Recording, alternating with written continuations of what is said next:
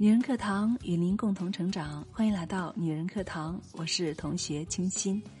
在前几天，我们做了一期关于《欢乐颂》的人物分析，好多听众都非常喜欢。这部剧虽然已经播完了，但是它的热度还是没有减。今天呢，我们再来说一说关于《欢乐颂》中娶妖精的爱情观：花痴诚可贵，赚钱价更高。接下来的节目内容来自作者周小北，让我们一起再来总结回顾一下关于这个角色带给我们的有哪些对待爱情的启示呢？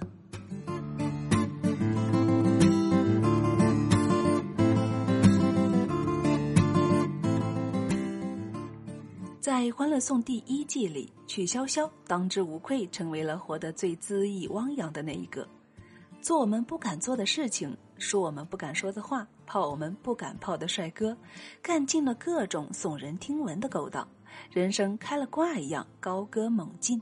无论是痴心妄想还是歇斯底里，他永远是最彻底、最酣畅淋漓的那一个。像一口烈酒，像一匹野马，像我们内心里最抗拒又最想成为的那个自己。曲筱绡不学无术，学艺不精，除了喝酒就是泡吧，读不懂莎士比亚和王小波，常年徘徊在纨绔子弟、混世魔王的人生标签里。出国一遭，英文依旧很烂，智商水准甭说安迪了，关雎尔都能够甩他几条街。如果不是要回国跟哥哥争家产，估计会在学渣路上一条道走到黑。他行走江湖运用的并不是高智商，而是清醒的头脑、混社会的阅历、识人判人的决断力、冷静的可怕的执行力，甚至还有努力。从这点上看，他还是个很自律和很有自控力的人。首先，他看人是一级的狠。曲筱绡是个人精，眼光毒辣。轻轻一抬眼皮，就能够把一个精心包装、体面风光的大活人立体的分解成碎渣沫沫。他最先识破了白渣男的渣本性，最先踢爆了王百川的可疑大款形象，最先看出魏兄与安迪之间没有性吸引的隐患，最早看透樊胜美家庭拖累的深渊本质。最快动细胞一凡桃花外表下荷尔蒙满满的男性担当力，他轻蔑的解析二二零二的每一个人。邱莹莹一冲动，没有自制力，容易坏事儿。樊大姐自以为精明厉害，实则是个色厉内荏的角色。小关脑袋瓜子里的教条特别多，特别喜欢求上进，很容易努力错方向。他与安迪分享著名的曲家家训。常与同好争高下，不共傻瓜论短长，听着是有点刺耳，但在实际生活中，这句话能够节省掉不少与闲人琐事周旋的时间和精力。对于樊胜美日夜流连于攀附上流社会的生活，曲筱绡毫不留情的道破玄机。他以为她是这个桌上的女宾，其实她是这桌男人的主菜。他乐于点评他人，却毫不在意别人是如何评价他。就算被误解、被重伤，也不以为然。不是宽容大度，而是真的是不屑一顾。谁也阻挡不了他肆意狂放的青春，以及一脑门子想赚钱的人生理想。这么一说，娶妖精还挺励志的呢。在他的爱情观里，猪肉卷远比爱情更永恒。安迪的危机解除后，曲筱绡心急火燎的去翻赵医生的牌子。姚斌关键时刻放大招：“你不喜欢我，那喜不喜欢钱呢？”百爪挠心的赶赴约会的曲妖精停下脚步，眼睛里闪着星星，问：“项目多大？利润空间如何？”又一次忍痛放下快到嘴里的唐僧肉，果断启程。项目就是他的生命，谈判桌就是他的欢场，生意就是他的上帝。临行前，独坐泳池畔，看着那只因受伤而结识赵医生的脚踝，想着又一次错过了貌美如花的赵医生，悠悠吐露身为曲家女儿的人生信条：花痴诚可贵，金钱价更高。然而不幸的是，常有妖精也不例外。与赵医生热恋期，曲筱绡不慎暴露学术短板，因不懂莎士比亚、黑格尔遭嫌弃。赵医生认为二人没有精神上的交流和默契，果断的提出了分手。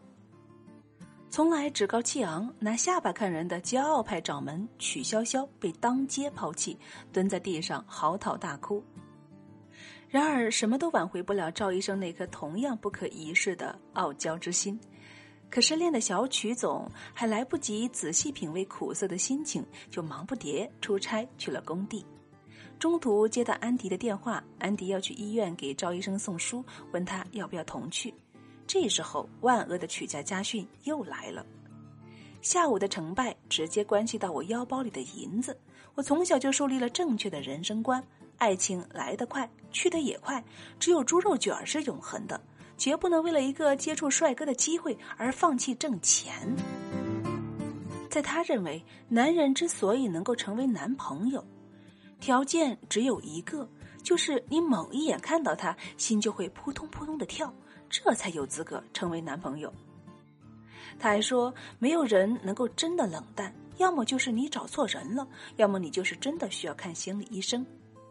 他比谁都在乎亲一亲、抱一抱这种肤浅、羞于启齿、上不了台面的小事情。然而说真的，那不就是爱情本来该有的样子吗？他关注安迪在恋爱中的身心愉悦度，而不是哪个男人看上去更显得正经和保险。他说：“安迪呀。”我发现你跟包奕凡在一起比跟魏兄在一起开心多了。你跟他在一起，好像灵魂得到了释放一样，浑身闪着金光。你曾经跟我说过你冷淡，但是今天我发现你不冷淡哦。他笃定了包奕凡更加适合安迪，这点上他率先窥破玄机，甚至达到了与终极大 boss 谭宗明几乎一致的判断和洞悉力。他说：“两个成年男女谈恋爱那么久，连床单都没有滚过，这叫什么好呀？我就看中包奕凡，因为他可以让安迪大笑。”邱莹莹反驳他：“我觉得魏兄人挺善良的，心地好，看上去也更可靠一些。”曲妖精是惊到花容失色。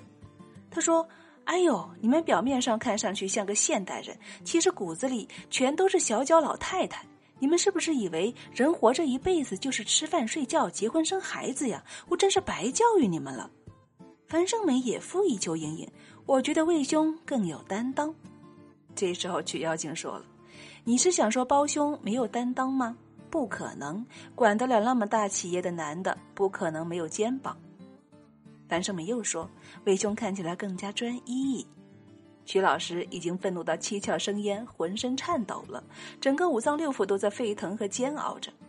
他说：“你们都在说为安迪着想，我看你们根本就是在拿自己的条件在比划安迪的男朋友。安迪是谁呀？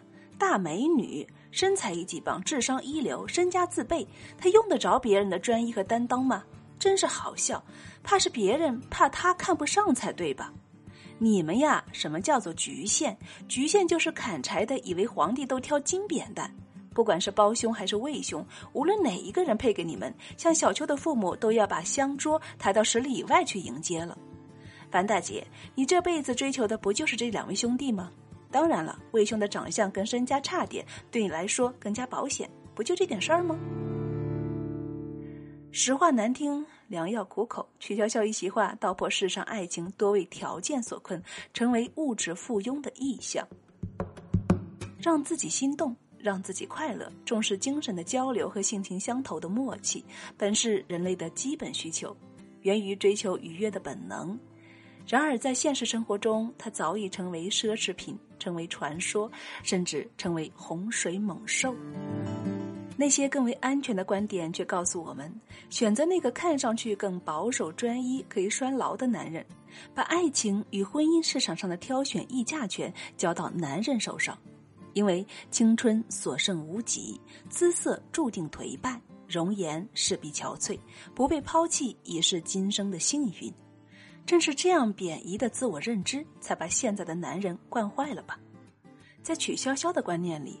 女人不需要男人来保险和成全，在他的人生，他是真正的总攻。很多人以为曲筱绡抛出的爱情理论被视为谬论乱谈，认为他无非是仗着有钱才可以口出狂言。然而，那不就是我们内心深处最真实的想法吗？曲筱绡不就是我们最想成为的那个人吗？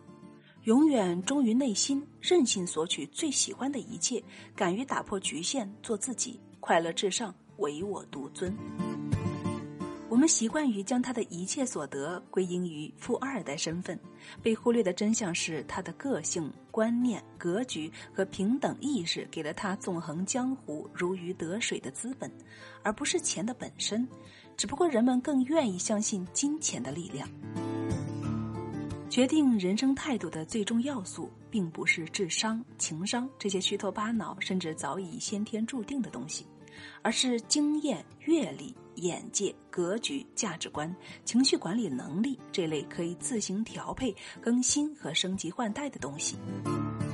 曲筱绡与安迪有太多的不同，性格迥然，受教育程度和知识储备更是云泥之别。然而在精神上，他们是一样的独立，或者说他们在智商和阶层上的共同性要远远小于他们对于自身独立性的一致追求。安迪说：“很多时候，所谓的阶级，其实就是自己内心的一片魔障。阶级也好，成功也好，这些都不是最终的评判标准，更不应该成为我们的束缚。人生的路很长，未来你就知道了。不是走得快，懂得多就好，重要的是要找到适合自己的道路。”独立才能够潇洒，这是安迪们与曲筱绡们最大的同类项，也是洒脱人生的全部资本与奥义。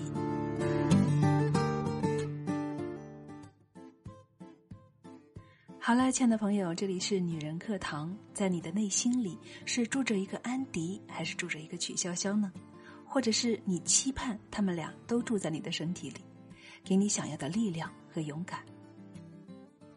我想，现实中这样的人或许存在，但也不一定所有的优点都会集中在一个人的身上。电视剧里的角色人物往往都是把多个典型集中在一个人身上。